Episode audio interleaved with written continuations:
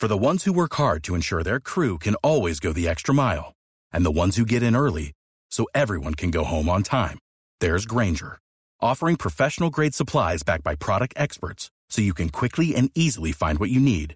Plus, you can count on access to a committed team ready to go the extra mile for you. Call, clickgrainger.com, or just stop by.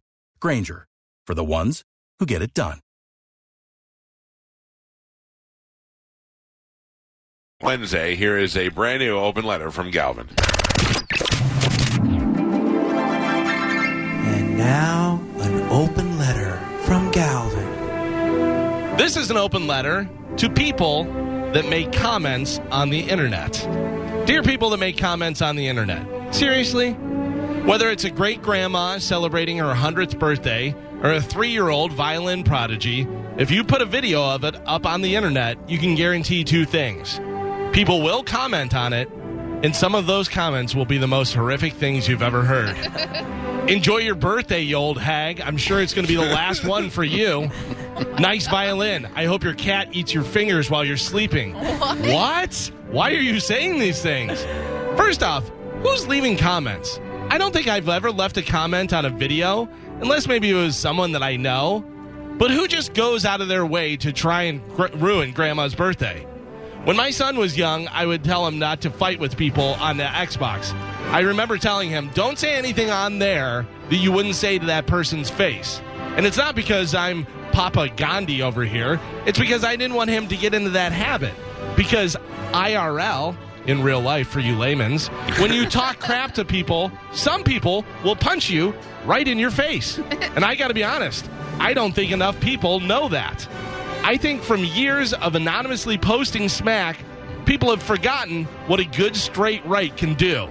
Remember the video of the old white lady telling the Hispanic girl in the gas station to go back to her country Yeah. and other racist stuff, Yep. and then put her hands on her? That girl punched that old lady right in the face. Or as I like to call it, taught her a life lesson. The great Martin Luther King Jr. said violence doesn't solve anything. Well, MLK, I respectfully disagree. I'd say violence solves some things. I will bet you a million dollars that that old lady is still racist, but now she's not an out loud racist. You know why? She doesn't want a fresh one right in the kisser.